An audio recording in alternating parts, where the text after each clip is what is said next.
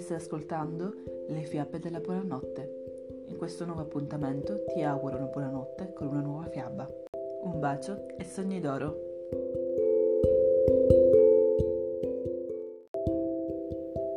Concorso di bellezza. La storia di Raperonzolo, neonata.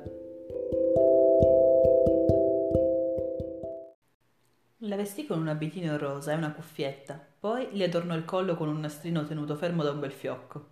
La strega era orgogliosa di avere una bambina bella come Raperonzolo. La sua bellezza era davvero straordinaria. Aveva occhi grandi azzurri come il cielo e dei capelli biondi che sembravano fili d'oro.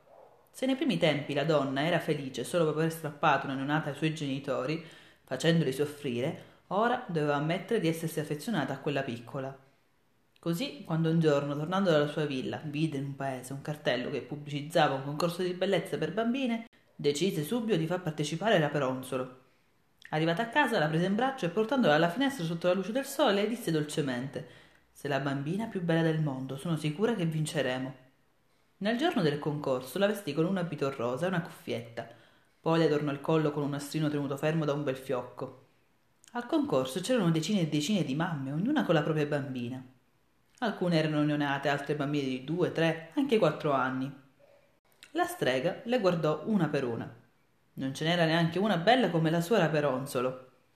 I membri della giuria erano tre signore, tutte ingioiellate e col viso imbrattato di trucco. Un benvenuto a tutte le mamme, disse all'improvviso quella al centro, dopo essersi sistemata la chioma bionda. Procederemo così. Ora vi chiameremo una per volta e valuteremo le vostre bambine.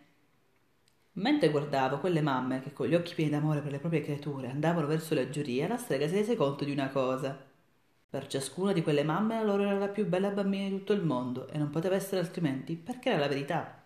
Lanciò un'occhiata alla peronzolo era una bambina bellissima, nessuno avrebbe potuto negarlo e forse avrebbe anche potuto vincerlo quel concorso. Ma se lo meritavano tutte quelle bambine, nessuna esclusa. Sai cosa ti dico, piccolina? disse stringendo a sé la neonata.